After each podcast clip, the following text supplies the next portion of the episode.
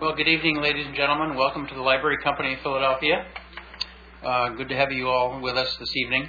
Uh, if you're not familiar with the Library Company, we're especially glad to have you here so that you can learn something about us. Uh, on the chairs, we have a, a, brochure that tells something about our, our history and membership. And we have public programs such as this uh, pretty often throughout the year. And we're always glad to have a large audience, and we hope uh, that if this is your first time, it won't be your last with us. Uh, my name is John Van Horne. I'm the director, and in a minute I'm going to introduce the introducer of our speaker this evening. Uh, but let me draw your attention first to uh, the calendar on your chairs, which uh, has some details about some of our upcoming events and programs. Uh, in particular, we have a conference uh, April 3rd and 4th coming up in just a few weeks called Incarceration Nation Voices from the Early American Jail. and then in April, we're having a talk by uh, library company trustee Elizabeth McLean, who recently published a book on Peter Collinson, who was a great uh, 18th century naturalist uh, and facilitator of communications transatlantic about all, all manner of, of subjects. Uh, and he was also the book agent for the library company in our early decades. He was our sort of book scout in London who uh, acquired books and shipped them back to us to, to start uh, our collection in, in the early years. Also, want to mention that we have uh, the book published uh, recently by our speaker for sale. It's at the front desk, so you're all encouraged to pick up a copy. It's, it's on sale this evening uh, at 20% discount, and I know our speaker would be glad to uh, sign a copy for you uh, after the program. The, the talk this evening is sponsored by the Library Company's program in Early American Economy and Society which began almost 10 years ago now uh, with the mission of promoting scholarship and uh, an understanding of the nation's early American economic history. Uh, and since its inception, the director of the program has been Cathy Matson, who's a professor of history at the University of Delaware. And she's done wonders getting the program off the ground and bringing it to its current state. Uh, and I want to call on Cathy this evening to introduce uh, our speaker, uh, Cathy Matson.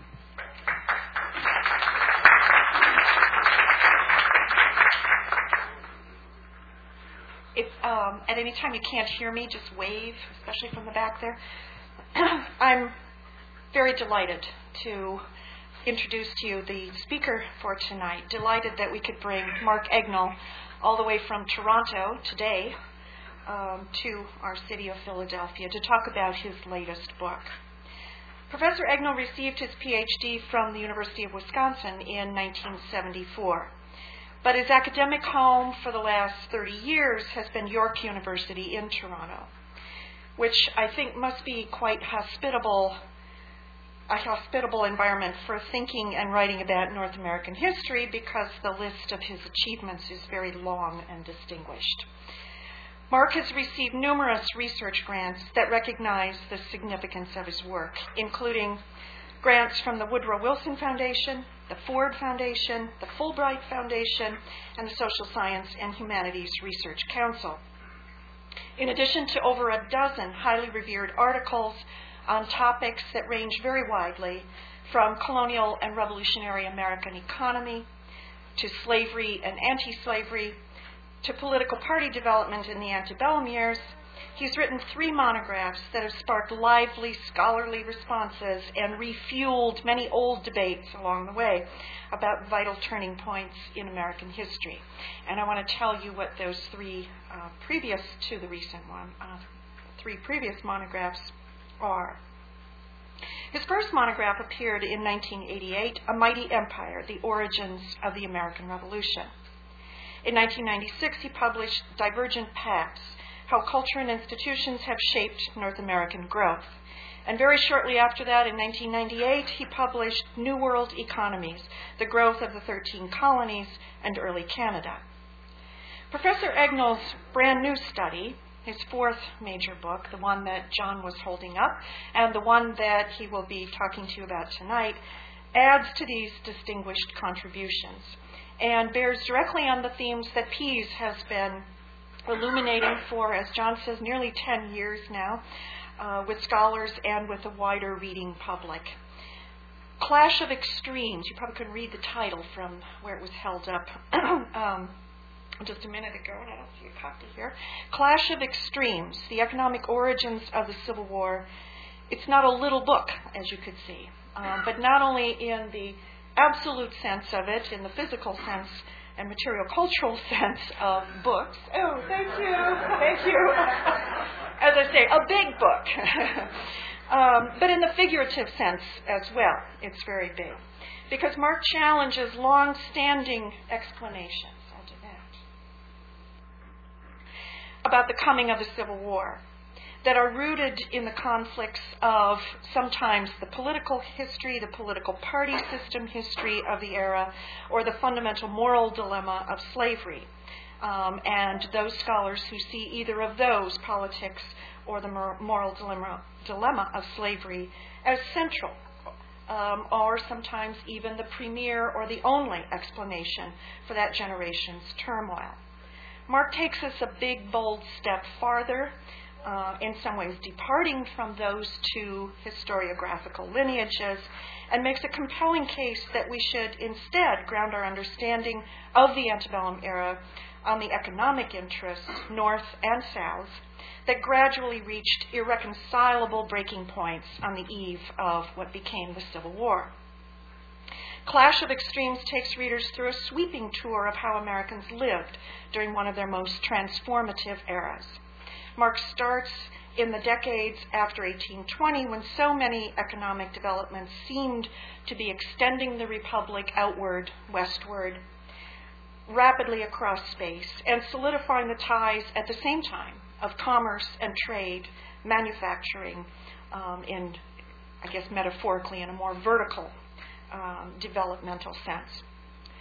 From those decades after the 1820s down to the 1850s and 60s, when the collision of sectional economic interests, which were always, Mark argues, seething just below the surface anyway, shattered what was unifying about those decades previously. So I guarantee that you're going to find The Clash of Extremes a very engaging read. Um, it's full of new insights, some small and some large, uh, some that seem to follow very clearly from an argument that he builds from chapter one to the end of the book, and some of them apparently incredibly provocative, but always, always very engaging.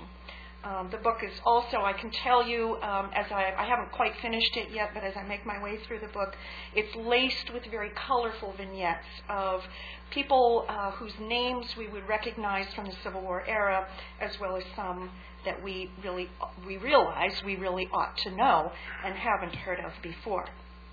So I think you'll agree with me that we're very, very privileged to have Mark here tonight to share some thoughts about his provocative and very significant new monograph. Mark?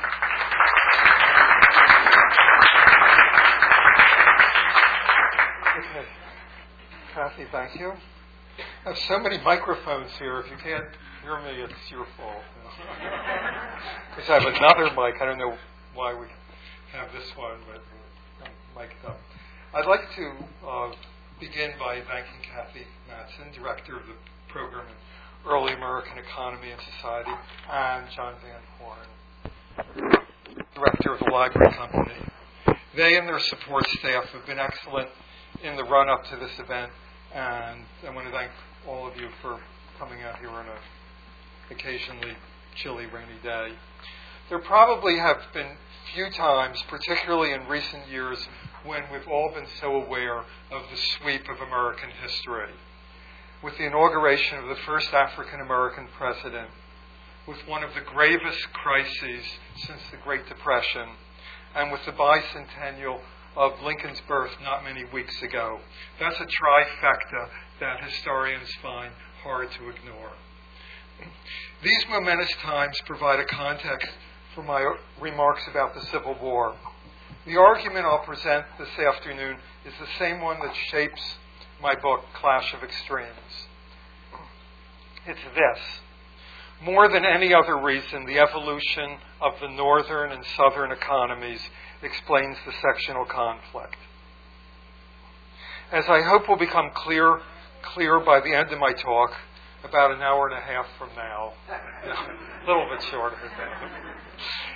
understanding the Civil War sheds much light on the world that we live in. But before I present an argument about the Civil War, I want to look at the broader context. I'll first underscore why the sectional conflict remains so important.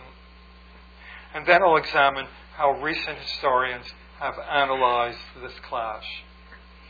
Whether the topic is race, industrialization, politics, or more broadly culture, the Civil War remains crucial for any understanding of the United States.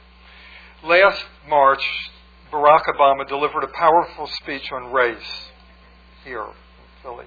In it, he quoted William Faulkner The past is never dead, it's not even past. Faulkner was right. The Civil War which lasted almost exactly four years from April 1861 to April 1865, is not the past, certainly not in any antiquarian sense. A few years ago, I helped organize a conference in Toronto about the sectional conflict. Attending that gathering was a retired colleague of mine, a very hale nonagenarian. During a Q&A session, he stood up and reminded us young historians, I put myself in that category, how he had enjoyed chatting with Civil War veterans when he was a kid. Faulkner, as Obama knew, was right in another way. For Faulkner, the Civil War was the key event in the American past.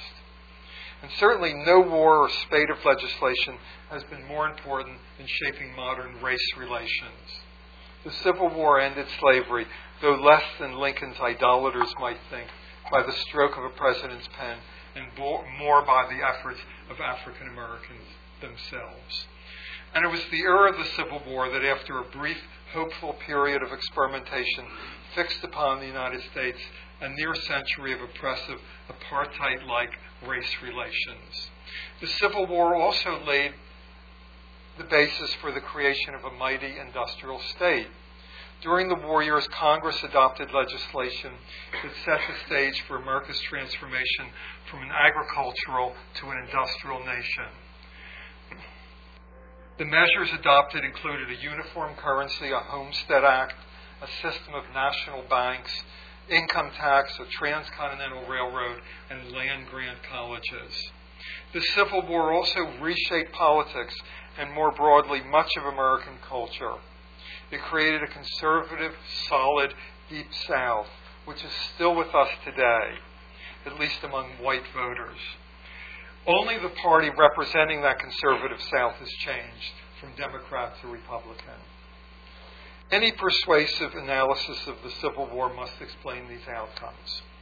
Historians, as you might imagine, have explored a variety of causes for the sectional clash. This literature provides a context for the interpretation I'll present. There have been, in fact, earlier economic interpretations. One of the most influential was put forth in the 1920s by the historians Charles and Mary Beard. Although intriguing, theirs was a creaky, deterministic model. However, for the past 25 years, there's been a dominant point of view. If my work can be summarized in a single word, economics, I could just end here. Uh, the prevailing approach can be reduced to a different word slavery.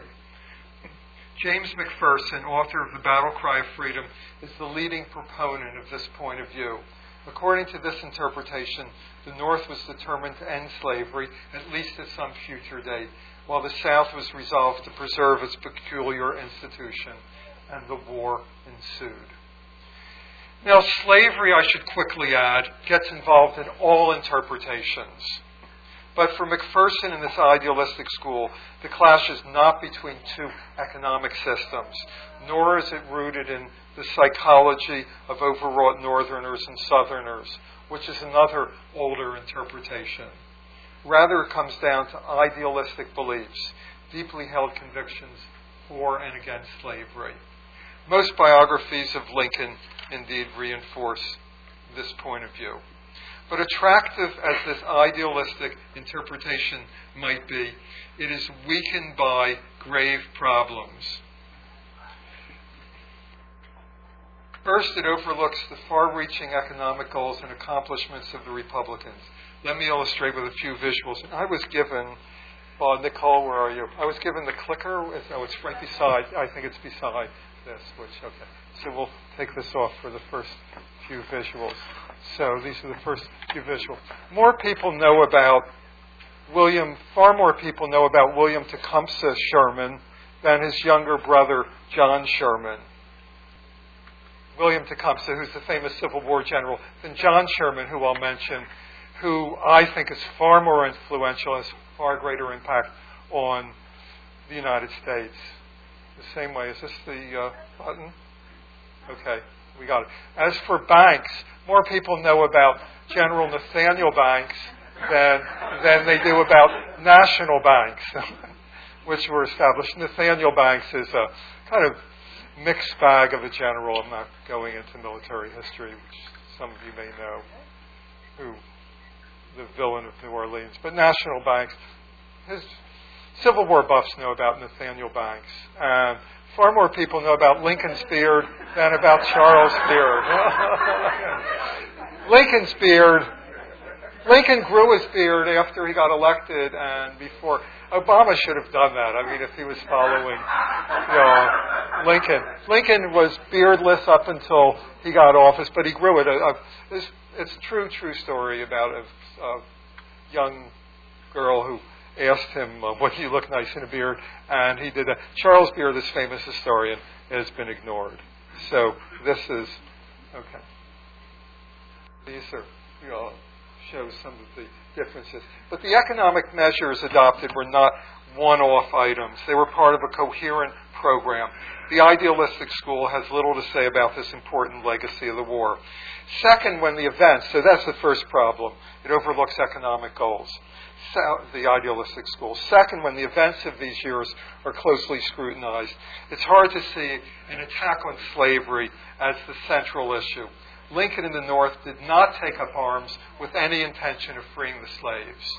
Just the opposite. Republicans swore when the war broke out that they would not disturb the peculiar institution. Leading Union generals caught slaves and returned them nor before the war did most Republicans show any interest in improving the lot of African Americans. Third, the focus on slavery doesn't explain why, for so many decades, the North and South were able to compromise their differences. Here, a timeline is useful. We'll take this off. It's, uh, it's the next slide. This one. This, there's a long era of compromise that takes place. Northerners, and Northerners condemned slavery and opposed its, its expansion long before a rupture seemed inevitable.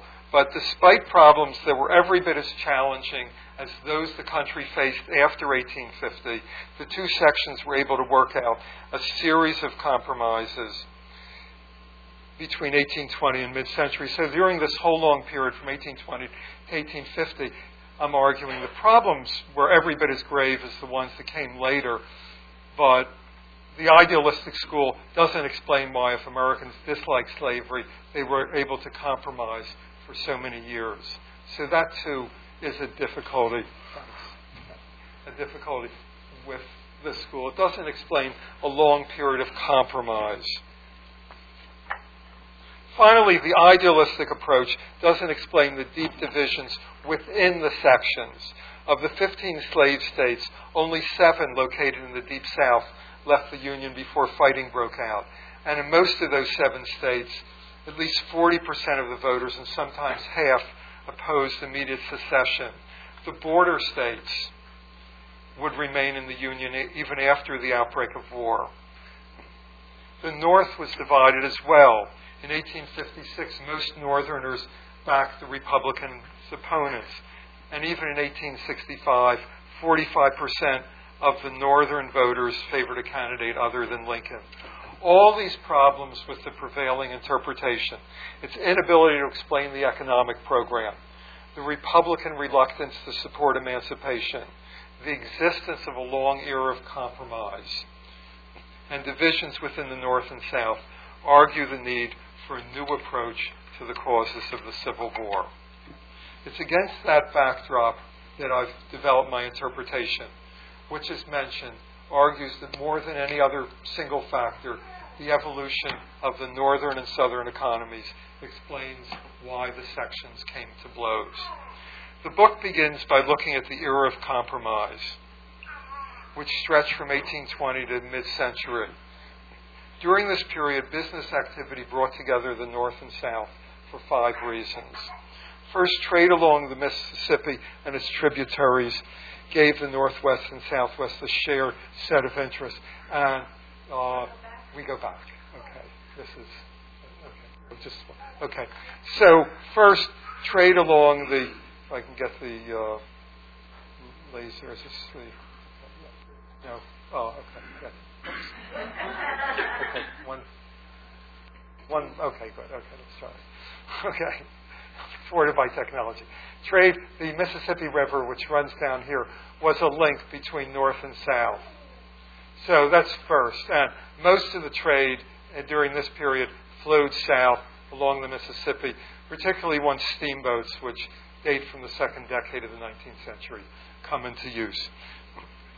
Second, the border states had strong and growing ties with the North. These states from Delaware, Maryland, Kentucky, and Missouri, those are the border states. Third, the growth of textile manufacturing in New England linked the mill owners and, and merchants of the North with the planters of the South. This alliance complained Massachusetts Senator Charles Sumner joined the Lords of the Lash and the Lords of the Loom. Fourth, the buoyant economy of the Southwest reinforced the case for union. The region boasted fresh soils and high returns,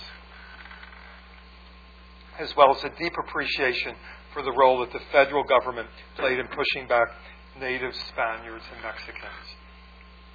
Finally, the burgeoning economy fostered similar divisions in every state, creating the foundation for two national parties.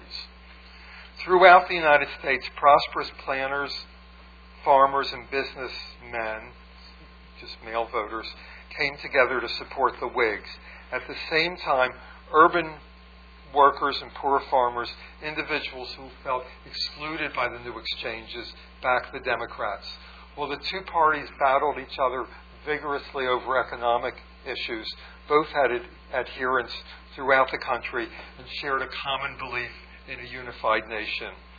These shared interests allowed the North and South to work through a series of divisive sectional problems between 1820 and 1850. The first of these disputes was the Missouri Compromise, which stretched from 1819 to 1821, deciding whether the new state of Missouri, which you can see there, would be slave or free was no less contentious than the battle over Kansas would be in the 1850s. But while the clash over Kansas is considered among the immediate causes of the Civil War, the Missouri Compromise was the opening act in a three decade long era of sectional deal making.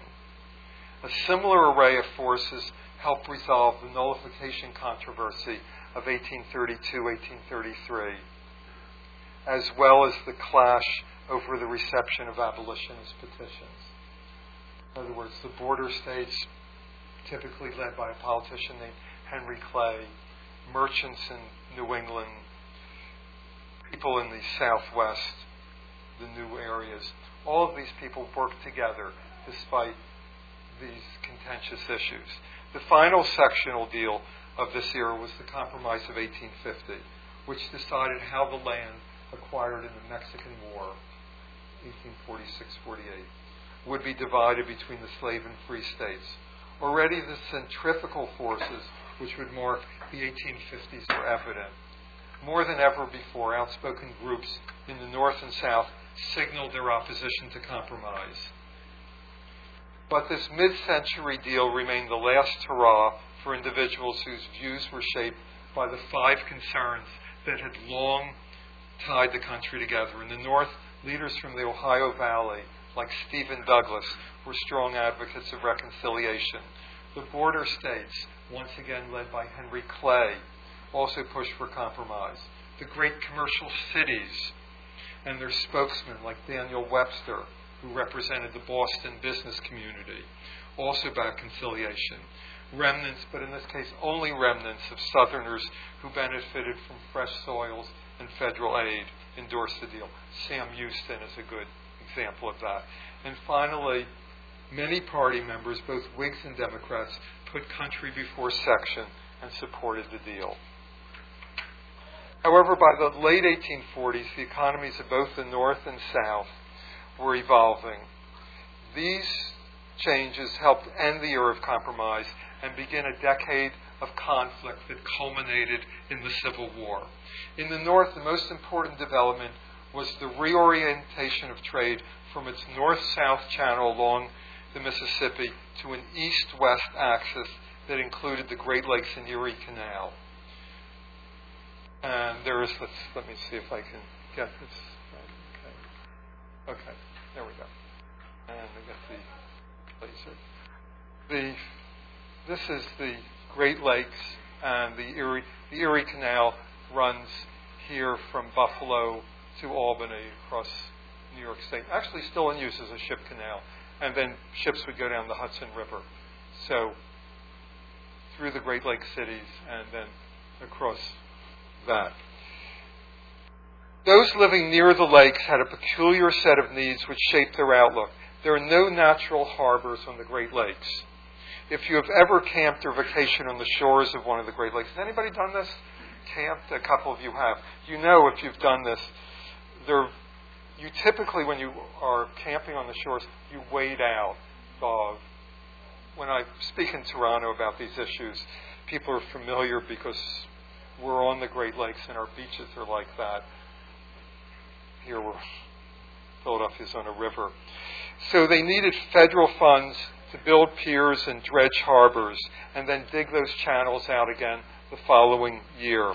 They also needed assistance to open up several choke points tying up Lake Commerce, particularly the passages around Sault Ste. Marie and the St. Clair Flats near Detroit. The Soo, uh, the Soo is up here, and the passages around the St. Clair Flats around Detroit.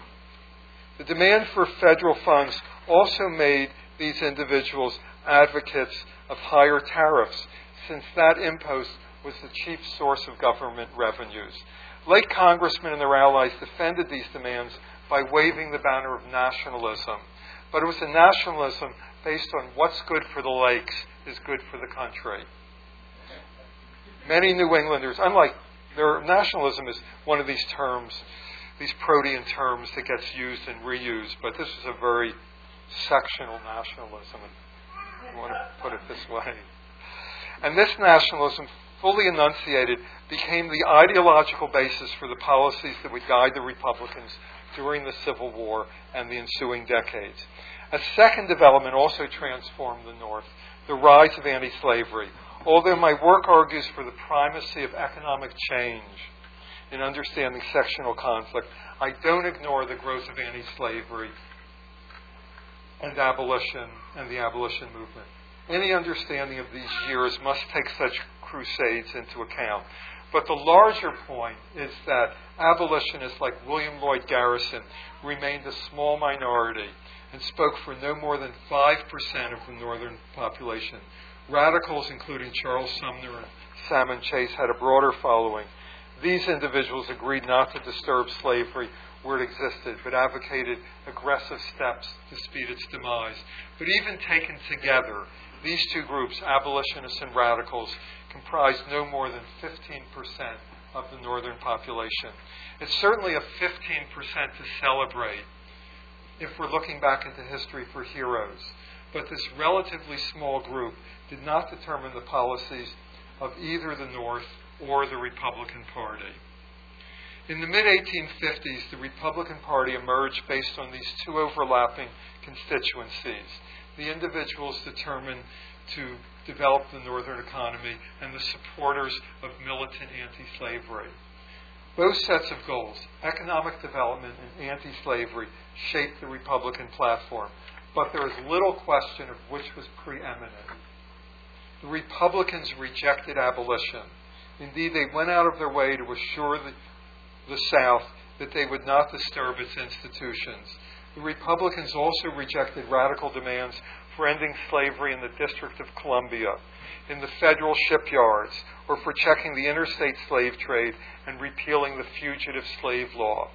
Indeed, apart from a strong denunciation of slavery and an affirmation of the Declaration of Independence, a position most Northerners could agree with, the sole Republican anti slavery demand was opposition to the extension of slavery in the West.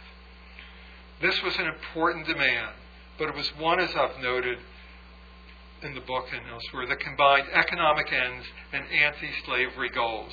Many Republicans, in fact, insisted that the West be closed to all African Americans, slave and free. Free, sport, free soil spoke to the North's self interest. At its heart was the demand that Northern farmers, not Southern planters, control the West. At the same time, Republicans in their 1856 and 1860 platforms set forth, at the same time, they set forth a broad set of economic demands, including rivers and harbors improvements, a Homestead Act, a transcontinental railroad, and higher tariffs, all part of the Republican platform. More broadly, the ascent of the Republicans signaled that the era of compromise had ended. A purely Northern party, which shared little common ground with the South, and particularly with the Deep South, had risen to prominence. The South, too, was changing. But the pattern of change in the response to the sectional issues was strikingly different in the Deep South, the border states, and the Upper South. We begin with the Deep South, the cotton states from South Carolina to Texas. And let's see if this is the Deep South or Lower South. And these are the states I'll be talking about.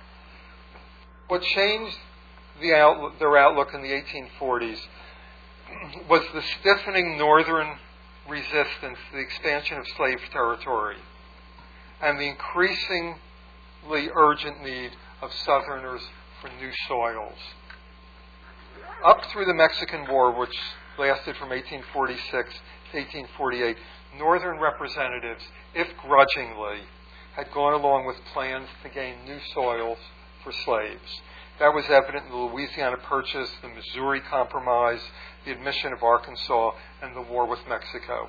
But in 1846, with the introduction of a measure called the Wilmot Proviso, a majority of Northern representatives, an overwhelming majority, made clear that opposition to yielding any made clear their opposition to yielding any additional soils.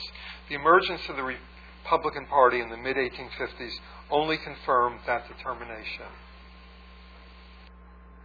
At the same time this resistance emerged, the demand, particularly from the Deep South, for additional soils intensified.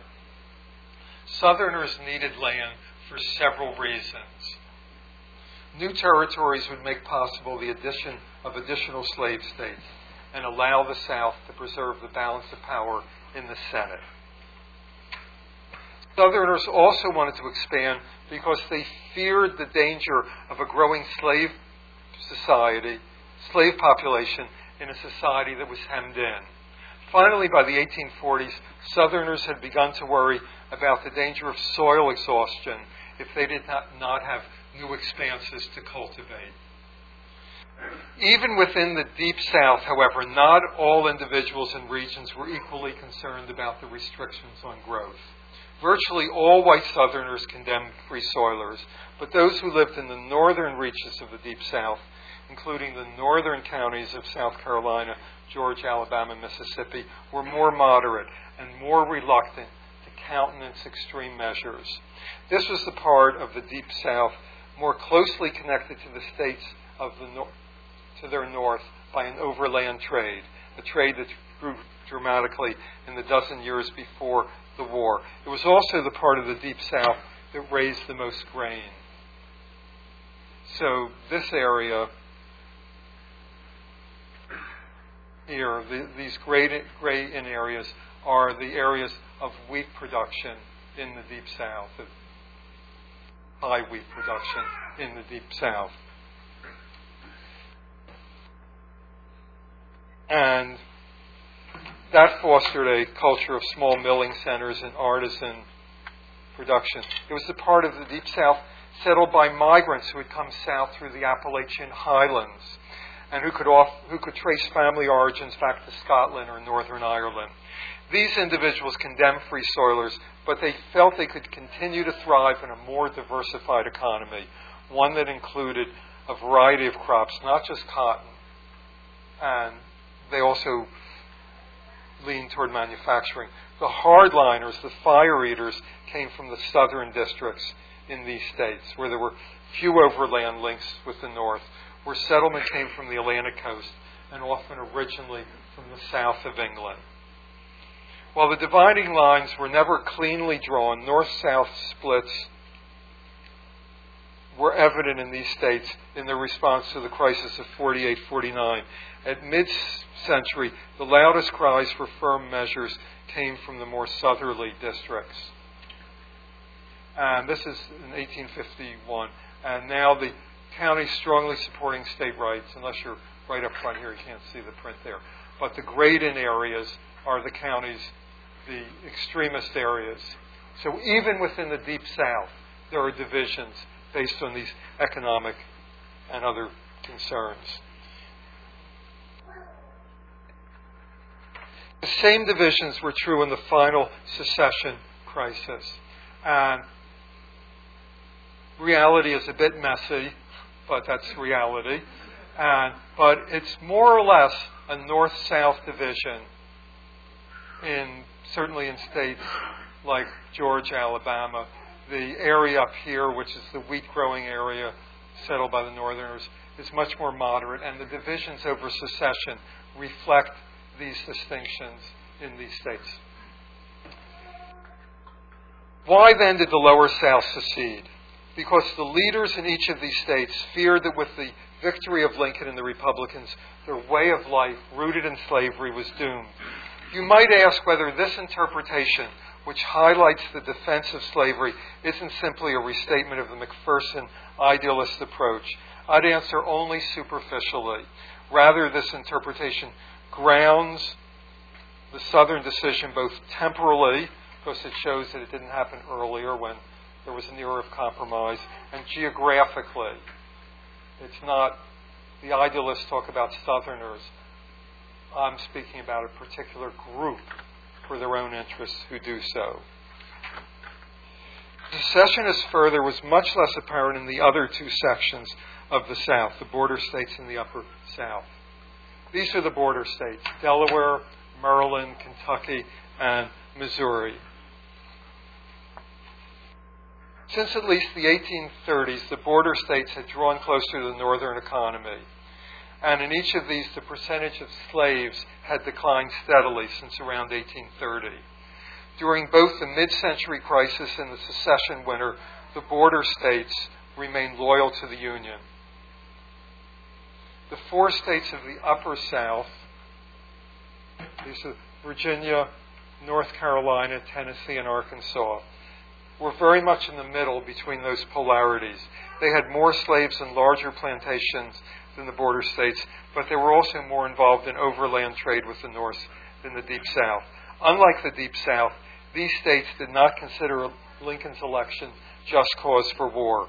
They seceded only after fighting began in April 1861, and states were forced to choose sides. The Deep South had done so between December and early February, and not these the Upper South waited until war came about. And like the Deep South, the Upper South was divided. As a rule, the areas, the areas dominated by small planters opposed secession, and those were planters held sway favored the Confederacy. And Cathy, we put our shield on the uh, thanks. Okay. Finally, we turn to the war and its aftermath, Reconstruction. The last two chapters of the book explore this era, which is important for any understanding of the Republican Party and the consequences of the Civil War. The Republicans entered the war with two sets of goals improving the conditions of African American and strengthening the Northern economy. But the two were never of equal significance. Building the economy was always the more significant aim. The Republicans began the war with no immediate plans to assist African Americans. Lawmakers individually and collectively made clear they would not disturb the South's institutions. Only after a year, a year of fighting did the outlook of mainstream Republicans change. It became clear the war would be a prolonged and bitter one, and that the slaves were a valuable asset for the South. Even more important in precipitating a new approach were the tens of thousands of African Americans who fled to the Union lines as the Northern armies advanced.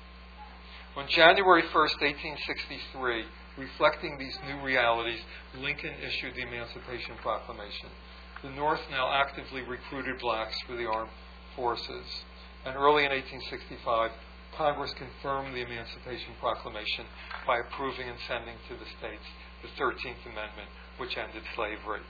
The initial reluctance of the Republicans to assist African Americans contrasts with the enthusiasm, enthusiasm with which party members implemented their program of economic nationalism. Even before the war, Republicans secured a higher tariff. Once fighting began, Congress followed through on other promises made in the Republican platforms. Lawmakers approved the Transcontinental Railroad, a Homestead Act, rivers and harbors improvements, and land grants to create state universities. The need to finance the war created opportunities to expand this national program. These steps included an income tax and the sale of bonds directly to the public. Two initiatives that brought a once distant government into many citizens' lives. The biggest step came in 1863 with the National Banking Act, which established a network of stable, well, seemingly stable financial institutions, as well as a uniform currency, which occurred. After the war, the Republicans, firmly in control of Congress, continued to pursue their twin goals improving the lot of African Americans and strengthening the northern economy. But as earlier, building the economy remained more important. The Republicans stood by, for example, while blacks were forced into sharecropping and debt peonage. Only when unrepentant Southerners rejected demands for legal rights did the Republicans, and many of them with misgivings, agree to take firmer steps and enfranchised African Americans. The Republicans had little enthusiasm, however, for these new governments that went so far beyond their core values. By 1877, all troops were withdrawn from the South, and racist white regimes regained power. The Reconstruction regimes were invariably short lived. Compared to the half hearted support for African Americans, the Republicans had no hesitation in promoting the growth of the northern economy and particularly of big business. The troops Congress removed from the South were sent west to clear natives from land that might be used for farming, grazing, and mining. Some of the soldiers were sent to northern cities to put down striking workers. Republic- Republicans raised tariff rates to unprecedented heights. At the same time, they repealed the income tax, the one progressive wartime tax. The Republican Congress appropriated lavish amounts for northern rivers and harbors, but the focus always remained on the north, even though the South had been harder hit by the war. And even during the brief period when Republican regimes dominated southern states, Congress refused to consider the needs of the former Confederate states. Increasingly, the Republican Party became the party of big business. Thus, the outcome of the Civil War, with the blacks free but subjugated and big business flourishing and protected, was not an aberration. Rather, was the logical outcome of the triumph of a party that had long been more devoted to the development of the North than to improving the conditions of the less fortunate. To summarize, this talk, like my book, has argued that more than any other concern, the evolution of the northern and southern economies produced the Civil War. The dominant party, the Republicans, shaped the world we have today. It helped create an economically powerful country, but one in which, despite the stirring events of this past campaign, many blacks remain second class citizens. The retelling of the coming and the aftermath of the Civil War, this retelling of the coming and aftermath of the Civil War, is hardly fashionable. Americans, like the people of most nations, cherish their myths. They like to believe, for example, that the American Revolution pitted freedom loving colonists against tyrannical British. That's another book. Yeah. They cherished the notion that the Civil War was all about freeing the slaves. But ultimately, myths are luxuries that no nation can afford. Economics, more than high moral concerns, produced the Civil War. Thank you.